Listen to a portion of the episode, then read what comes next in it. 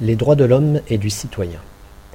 À Versailles, chaque jour l'Assemblée nationale se réunit, avenue Royale, dans la salle rectangulaire des menus plaisirs, ainsi appelée parce qu'on y rangeait naguère les accessoires destinés aux fêtes et aux concerts du roi. Le quatre août mille sept cent quatre-vingt-neuf, au soir, il y a tant de lois nouvelles à élaborer.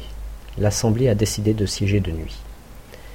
Dans la salle, où les chandelles et les lampes à huile ont du mal à percer l'obscurité, un député demande la parole, un cadet sans fortune, le vicomte de Noailles. À mesure qu'il parle, on l'écoute avec une attention de plus en plus passionnée. Ce qu'il propose, tout simplement que l'Assemblée, et plus particulièrement les nobles, abandonnent de leur plein gré tous ces droits féodaux dont les paysans cherchent partout, les armes à la main, à arracher l'abolition. Quand Noailles se tait, le duc d'Aiguillon, l'un des plus riches gentilshommes du royaume, bondit à la tribune. S'écrit qu'il faut accorder sur le champ l'égalité de tous les citoyens devant l'impôt, supprimer les corvées que les paysans doivent au seigneur et obliger les nobles à renoncer à ces droits qui ne veulent plus rien dire. Voilà l'Assemblée debout, soulevée d'enthousiasme. L'un après l'autre, les députés nobles escaladent la tribune et viennent solennellement déclarer qu'ils abandonnent ces droits qui jusque-là leur accordaient, dans le royaume de France, cette première place que nul n'osait leur disputer. Mais le clergé ne veut pas demeurer en reste. Ses représentants proclament qu'ils abandonnent les dîmes, autres impôts, que leur devaient les Français. À leur tour, les délégués des villes et des provinces sacrifient leurs privilèges. Ce qui s'était construit en dix siècles s'est donc vu anéanti en une seule nuit. L'une des plus fameuses de l'histoire, la nuit du quatre août.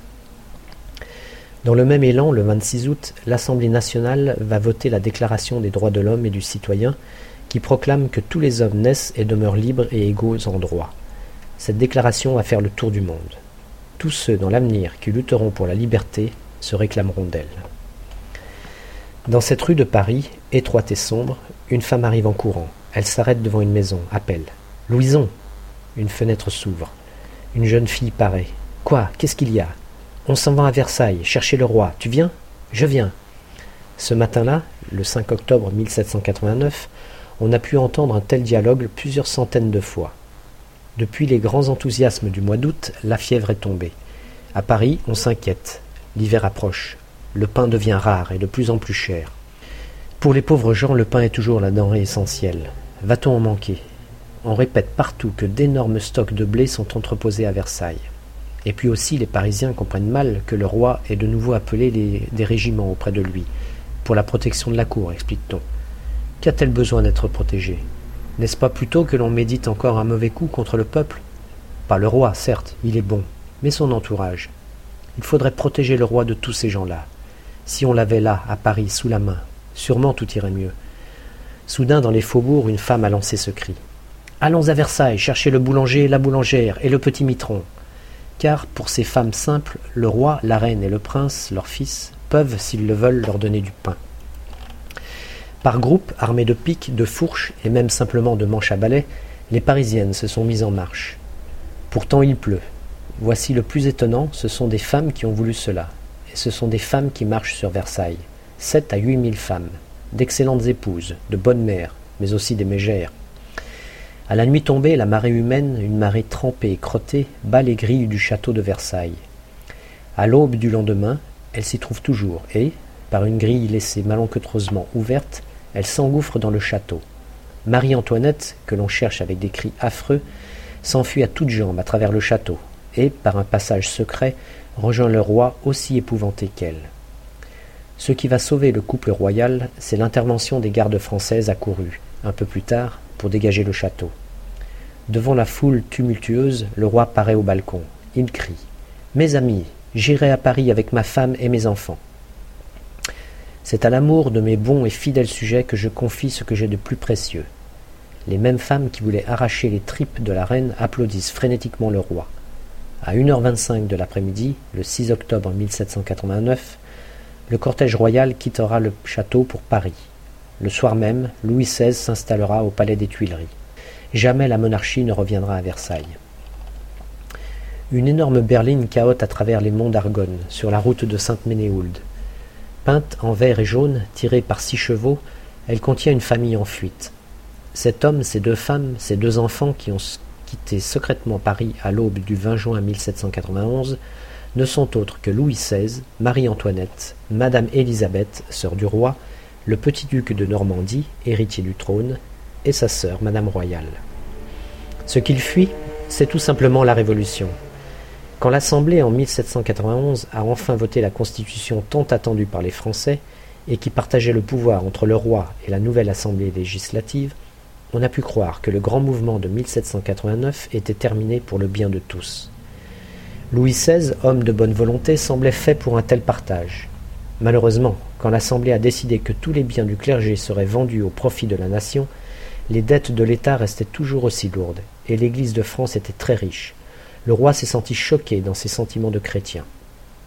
La nouvelle loi portait aussi que les prêtres devraient désormais prêter serment de fidélité à la nation. Mais le pape a interdit ce serment. Déchiré, Louis seize, qui est animé d'une foi profonde, a voulu s'opposer à la loi. Il n'y est pas parvenu. Dès lors, au lieu de collaborer avec les députés, il s'est refusé à jouer le jeu de la Nouvelle-France. Les Français ont ressenti cela avec irritation. Le plus grave est que, désormais, ils vont se méfier de leur souverain. Louis seize, et surtout Marie-Antoinette, ne se sentent plus maîtres chez eux. Imitant les frères du roi et de nombreux nobles qui ont quitté la France, on dit qu'ils ont émigré, ils se sont résolus à fuir. Voilà pourquoi, déguisés en simples voyageurs, ils roulent vers l'est du royaume. Ils sont porteurs d'un passeport où l'on peut lire qu'il faut laisser librement passer la baronne de Corfe. C'est la reine qui joue ce rôle, allant à Francfort avec deux enfants, une femme et un valet de chambre. Le roi a accepté de se déguiser en valet de chambre. Depuis le départ de Paris, tout s'est bien passé. Personne n'a reconnu la famille royale. L'erreur, pourtant, c'est d'avoir choisi une voiture aussi grosse, aussi lourde. Malgré ses six chevaux, elle avance trop lentement. Elle va être suivie de très près par un cavalier envoyé par l'Assemblée et porteur d'un ordre terrible. De la part de l'Assemblée nationale, il est ordonné à tous les bons citoyens de faire arrêter la berline à six chevaux dans laquelle on soupçonne être le roi et la reine. Les six chevaux de la voiture jaune et vert doivent être changés souvent. Cela s'appelle relayer, parce que, tout au long des routes, sont installés des relais de poste. À Sainte-Ménéhould, la voiture s'arrête. On change les chevaux. Tout est tranquille. Mais, sur le seuil de sa maison, le maître de poste, un certain Drouet, a été frappé tout à coup par le visage de ce voyageur. Un valet de chambre, disait-on, qui, pendant que l'on attelait les nouveaux chevaux, est descendu se dégourdir les jambes. Ce visage lui rappelle quelque chose. Il se demande où et quand il a vu cet homme-là. Pour payer la location des chevaux, le voyageur remet ses billets de banque, les assignats, dont on se sert depuis quelque temps. Sur chaque assignat, il y a le portrait de Louis seize. Machinalement, au moment où la voiture repart, Drouet jette un coup d'œil sur les assignats. Il sursaute. L'homme qu'il vient de voir, et qui est loin maintenant, c'est Louis seize. Drouet a embrassé avec ardeur la cause de la Révolution. Il saute à cheval, galope à travers bois, emprunte tous les chemins de traverse qu'il connaît. Ce qu'il veut, c'est arriver avant la berline à l'étape suivante, le bourg de Varennes. Il y parvient, donne l'alarme. Le roi arrive, il faut l'arrêter. Quand la berline se présente, la population alertée s'empare de la famille royale, qui est conduite dans l'épicerie de M. Sauce, procureur, nous dirions aujourd'hui maire, de la commune. Drouet pénètre dans la pièce. « Bonjour, sire », dit-il simplement. Ces deux mots mettent fin à des siècles de monarchie.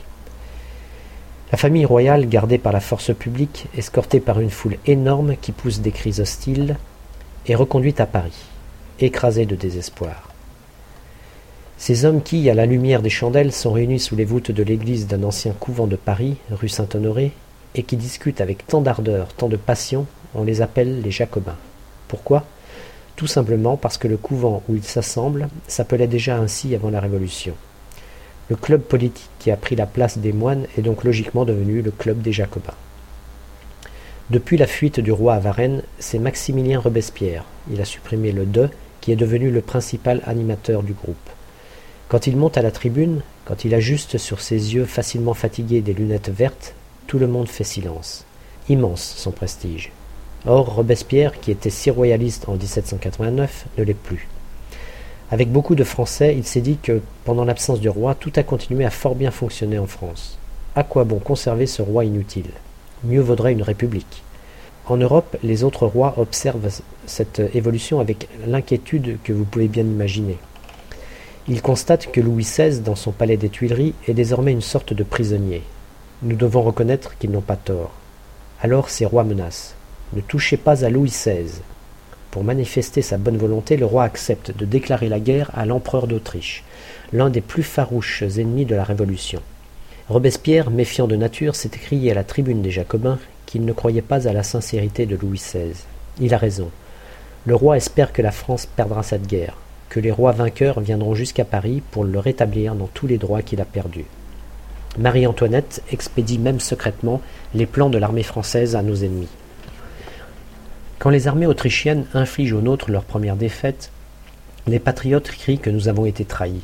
Cette trahison, on répète qu'elle ne peut être le fait que du roi et de la reine. On a raison pour Marie-Antoinette, on a tort pour Louis seize. Le dix août mille sept cent quatre-vingt-douze, des volontaires arrivés de Marseille pour défendre la, part- la patrie en danger s'allient au peuple de Paris et envahissent le palais des Tuileries, défendu par un millier d'hommes, gardes suisses et gendarmes, ainsi que par quelques centaines de gentilshommes. Ces Marseillais ont chanté tout le long de leur route, et particulièrement en donnant l'assaut aux Tuileries, le chant pour l'armée du Rhin qu'un jeune officier Rouget de Lille a écrit à Strasbourg en avril mille sept cent quatre-vingt-douze. On va dès lors l'appeler la Marseillaise, et il deviendra l'hymne national des Français. Louis seize, pour que le sang ne coule pas, la bataille qui s'est engagée aux Tuileries va faire déjà de nombreux morts, se rend avec sa famille par les jardins jusqu'au siège de l'Assemblée. Quelque temps plus tard, on décide que la famille royale sera emprisonnée dans un édifice qui date du Moyen-Âge, la tour du Temple. L'heure vient de sonner de la chute de la monarchie. Les Français sont appelés à élire une nouvelle assemblée, la Convention. Pour la première fois, tous les citoyens de sexe mâle, il n'est pas encore question des femmes, ont participé au vote, sans distinction d'origine ni de fortune. On dit que la Convention a été élue au suffrage universel. Afin de bien marquer qu'une époque nouvelle commence pour les Français, la Convention va décider que l'on comptera désormais le temps, non plus depuis la naissance de Jésus-Christ, mais depuis le premier jour de la République, vingt-deux septembre mille sept cent quatre-vingt-douze. En outre, on usera, pour désigner les mois, de nouveaux mots. Janvier, mois où il pleut, devient pluviose. Février, quand le vent souffle, ventose. Mars, temps où les graines commencent à germer, sera germinal.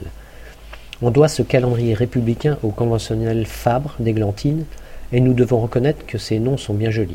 Floréal, le temps des fleurs, prairial, les prairies, messidor, les moissons, thermidor, la chaleur, fructidor, les fruits, vendémiaire, les vendanges, brumaire, les brumes, frimaire, les frimas, nivose, les neiges. La Convention veut totalement rompre avec le passé. Ainsi, accusé de trahison envers la patrie, Louis seize va paraître devant cette assemblée qui s'est transformée en tribunal. C'est au cours de ce procès que Saint-Just, le tout jeune député du département de l'Aisne, âgé seulement de vingt-cinq ans, va prendre figure de penseur politique en s'écriant « On ne règne pas innocemment ». Après un interminable débat, Louis seize est condamné à mort. Le vingt et un janvier mille sept cent quatre-vingt-treize, cet homme juste, qui n'avait toujours rien compris de son temps, monte sur l'échafaud. Il veut parler au peuple. Un roulement de tambour l'en empêche. Le bourreau, Samson, actionne le couperet de la guillotine. C'en est fait de Louis seize. Maintenant, la France est définitivement en République.